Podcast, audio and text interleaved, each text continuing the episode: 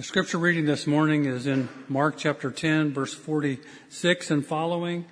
It's on page 847 in the ESV uh, Bibles in the pew areas. So this is God's word. Hear God's word. And they came to Jericho, and as he was leaving Jericho with his disciples, a great crowd and a great crowd, Bartimaeus, a blind beggar, the son of Timaeus, was sitting by the roadside. And when he heard that it was Jesus of Nazareth, he began to cry out and say, Jesus, son of David, have mercy on me. And many rebuked him, telling him to be silent. But he cried out all the more, Son of David, have mercy on me. And Jesus stopped and said, Call him. And they called the blind man, saying to him, Take heart, get up, he is calling for you. And throwing off his coat, he sprang up and began and came to Jesus. And Jesus said to him, What do you want me to do for you? And the blind man said to him, Rabbi, let me recover my sight. And Jesus said to him, Go your way, your faith has made you well. And immediately he recovered his sight and followed him on the way. This is the word of the Lord.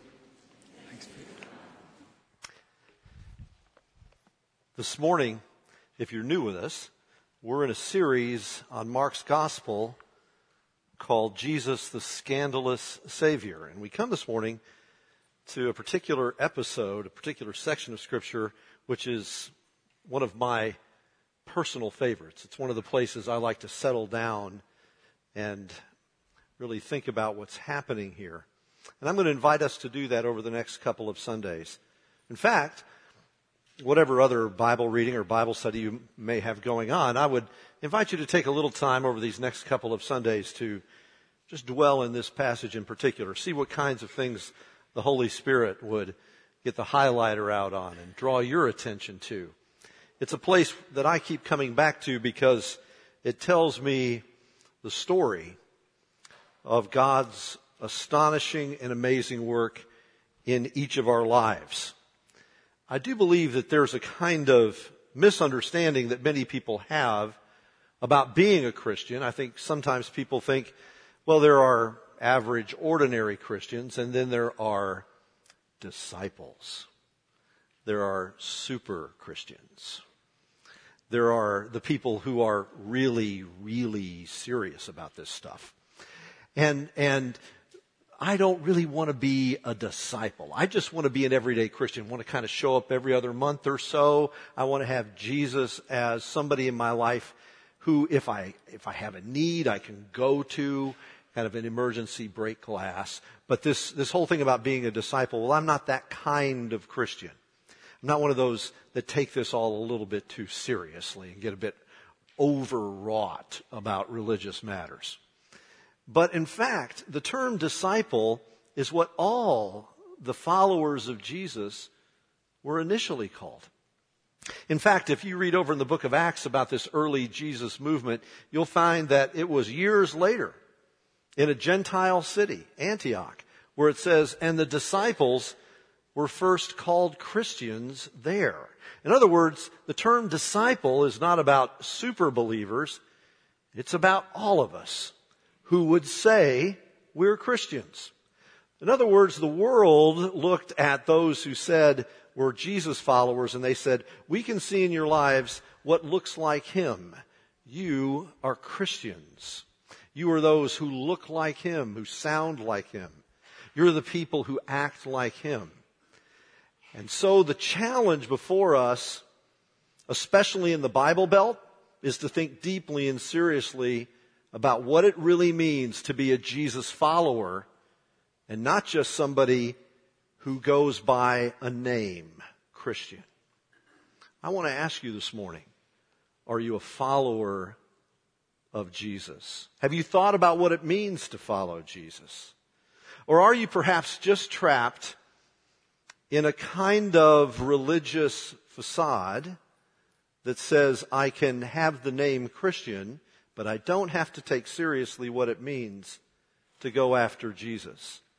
I want to draw your attention in that regard to the very last line in this text that Mike has just read to us. Go your way, Jesus says to the blind man. Your faith has made you well. And immediately he recovered his sight and he followed him. on the way. He followed him on the way. That's exactly what it means to become a disciple of Jesus. And this text is set in juxtaposition to the text that Casey so beautifully preached for us last Sunday about the rich young ruler, where Jesus says to him, this one who had everything, this rich young ruler, man of resource and power, give up everything you have and come follow me. And it says he went away sad. He went away sad. This man, this man in this text has nothing. He has nothing. And he gets up and he gladly, joyfully follows Jesus on the road. Where's Jesus going? Well, he's going to Jerusalem. You see, this story is set outside Jerusalem, about 18 miles to the north of Jerusalem. About 300 feet below sea level, there was this ancient city called Jericho. The Herodians built a year-round palace there, and it was bedecked with astonishing gardens. Jericho was known as the city of roses. And there outside the gate was this man, this blind man. He would have been there begging. And what we see in him is who all of us really are. It says that this man's name is called Bartimaeus, but then it says the son of Timaeus. Now, Bartimaeus, the son of Timaeus, is just saying the same thing twice. Because Bartimaeus, technically, isn't a name at all. It just means Bar, son of Timaeus. And so it says Bartimaeus, the son of Timaeus. It just says son of Timaeus twice. He doesn't have a name. He's just the son of Timaeus. He's nameless. This is a man with no name. Because in the ancient world, there was no social welfare net to capture those who were needy. And when he was born blind, he was in all likelihood pushed aside, left out, and he'd spent his entire life like that. There was very little that could be done for him medically. And so there he sat, reduced to begging, no family, matter encrusted eyes, flies swirling around his head, a social outcast in the city of roses. And he hears that Jesus is going by and he begins to cry out, Jesus, son of David. So the man with no name begins to cry out to the person with a name above every name another son of. Jesus, son of David. Have mercy on me. And of course, the whole crowd, when they see this happening, want to quiet him down, want to shush him down. Don't want to embarrass you or alarm you, but he was yelling. He's yelling in a big crowd. He's trying to get his attention. Now, Jesus is the anglicized form of that name. Of course, in Hebrew or Aramaic, his name was Yeshua or Joshua. And where are they? They're in Jericho. The last time somebody named Joshua showed up at Jericho, things didn't go especially well for Jericho. Joshua, son of David, have mercy on me. Be quiet, be quiet.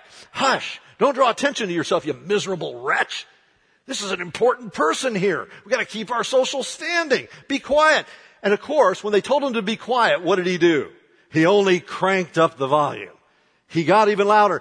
Son of David, have mercy on me. And I know I'm yelling right now, and you, some of you are going, ah, come on, calm it down. Bring it, Pastor, take it down. I'm only one coffee into this sermon. Please bring it down a little. What are you after here? There was a desperation that was there. You see, what does it mean to follow Jesus? The first thing is this. We recognize, we see our own blindness. we see our own blindness. The rich young ruler had everything.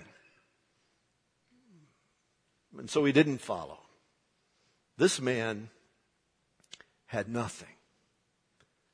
And so he cried out. It's true that we are often blind to our neighbors or that we are blind to the needs of the culture around us. But the greatest blindness that afflicts every single last one of us is our incapacity to see ourselves as God sees us. If we saw ourselves through the lens of the Almighty, we would see our brokenness and we would see our belovedness. Because Christ loves the broken. He loves the marginalized. As Jesus, son of David, is going by, he hears that cry for mercy. And he says, call, who's, who's saying that? Call him to me. He jumps up. He goes to Jesus. And he's standing there before him. Jesus singles him out. He brings him near. And Jesus asks him a question. What do you want me to do for you? He says. That might seem like a, an odd question to ask. Jesus, the one who feeds thousands and heals the lepers and the paralytics, has a blind man standing in front of him, and he says to the blind man, What do you want me to do for you? Well, isn't it obvious? Isn't it obvious? But you see, one of the things that we have to own is the broken place in our life, the place of our blindness. Jesus, I want to see, he says. I need my sight. Now, only a few verses earlier, Jesus had asked the same question. What do you want me to do for you? He asked that of James and John, the sons of Zebedee. What do you want me to do for you? And they said, we want thrones. Isn't that great? We want thrones. What do you want this morning? I want a Tahoe. That's really what I want. I don't need a Chevy Tahoe. Really. I see them everywhere. I covet them. I think that's what I need. If Jesus stands in front of you, what do you need? I need a Tahoe, Lord. We need thrones. Thrones. That's the answer of people who think they're something. This man knew who he was. Desperate, blind, a beggar. I, I need to see. I need to have my sight back. That's what I need. This is my supreme need. Joshua, son of David, have mercy on me. I need to see. You see, this Joshua had not come to Jericho to destroy a city. He had come to liberate a captive. This Joshua had come to Jericho to free a man born blind. And that's why he stopped. He had come for that man. He's on his way up to Jerusalem. He's on his way. Well, you, you keep reading. The next text is all about him going into Jerusalem on Palm Sunday. He makes the journey on the Jericho Road. There's only one week left now before Jesus will go to the cross. He's on his way to the cross, but Jesus stops for this blind man because he wants to minister to him. Because friends, one of the things that has to happen for us is to recognize as well in our brokenness our belovedness. Jesus stops to hear the cry for mercy. Have mercy on me. Mercy is a big word. Mercy does not mean simply that we don't receive what we do deserve though it includes that idea. But mercy is a word That includes the idea that someone steps into the pain and the misery, into the shattered places that are the result of the sin that's occurred and brings healing. Mercy doesn't ask, what have you done? Mercy forgives what's been done and then steps in and brings restoration to the broken place that is there because of what's happened. Have mercy on me. Mercy doesn't ask, how did you get this way? Mercy simply steps up and brings healing because we are this way. You see, you and I keep thinking that we should try to improve ourselves, that if we keep working at it hard enough that we'll get God to a place where He'll give us the thing that we want, that He'll finally love us. We are excellent resume builders. We keep, here's what I've done. This is what I've done. And we carry this through in all of our relationships. If I can just get the right clothes, if I can just live in the right neighborhood, if I can just have the right job, then people will like me. If they knew me as I really was, they wouldn't. I can't really acknowledge my blindness. I can't really acknowledge my brokenness because if I acknowledge my brokenness, I will not be beloved. And we give this to our children as well. Better be doing well in your class.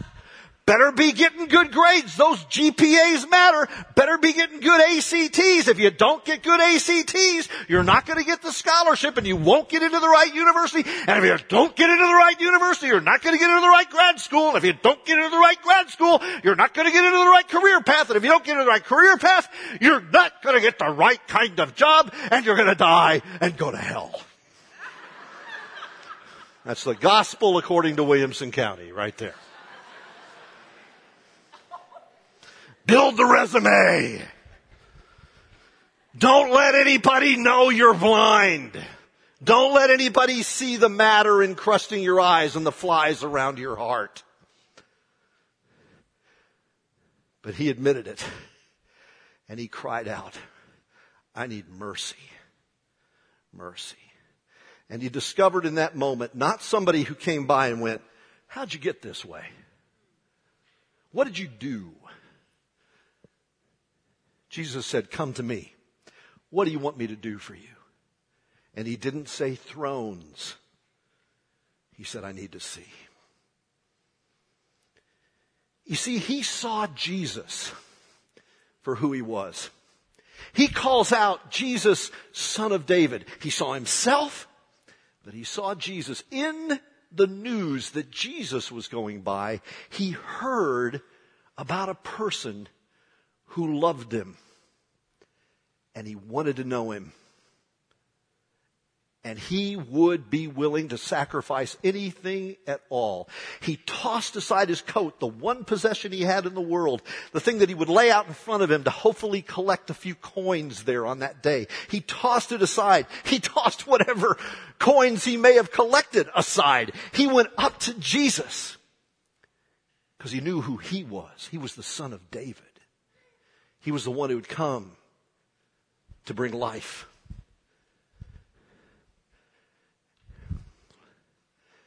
Jesus said, Blessed are the pure in heart, for they shall see God. That gives me no comfort because I am not pure in heart. It turns out I have cardio cataracts all over my soul. And what I really need is for the great physician, the greatest eye surgeon ever, to reach into my soul and do something deep inside of me that opens the eyes of my heart so that I could see him. Put yourself in Bartimaeus' broken sandals, the no name beggar in front of the name above every name. And Jesus says, You're healed. What's the first thing he saw? His eyes opened and he saw Jesus. Can you imagine that? the very first face he'd ever seen was Jesus. Here's the truth. Someday, someday, the eyes of everyone in this room will be closed. Mine will be closed. Yours will be closed. They will be closed in death. And the only question really before us is whose face will we see first when they reopen? And the promise of the gospel is that the first face you see when you step into eternity is the face of Jesus. C.S. Lewis said, I believe in Christianity as I believe in the sun, not because I can see it, but because by it I can see everything else. Christ is the light of the world. He is the one who makes all things believable, beautiful. He's the one that lights up the darkness in the night. He's the only one who can become our true ultimate vision. He's the one who strips away the resumes and says, don't tell me what you deserve. Tell me what you need. And Jesus is saying to every one of us today who want to be followers of Him, what do you want me to do for you? And the right answer to the question is, Lord, I want to receive my sight. I need to see. I need to see my blindness, my brokenness, and I need to see your beauty. Because I'm going to tell you, friends, if you can just confess your brokenness today, you will discover your belovedness in the eyes of the most beautiful person ever. The Son of God, the Son of David, who says to blind people, Come to me, and I will heal. Let's pray. Lord, we so arrogantly write our resumes and we lay the weight of resume building on others. We find it so difficult to admit the calluses and cataracts of our own soul. But Lord, we come to you with them this morning and we say, with the no name beggar, to you, the one with a name above every name, we want to receive our sight. Would you have mercy on us, Jesus? Would you say this with me just out loud, all of us together? An old prayer. Jesus, son of David, have mercy on me. Would you pray it with me? Jesus, son of David, have mercy on me. Lord, have that mercy on our hearts today, we pray. And heal us so that the rest of our days we follow you gladly, fixing our eyes on you, the author and the finisher of our faith. Through Christ our Lord we pray.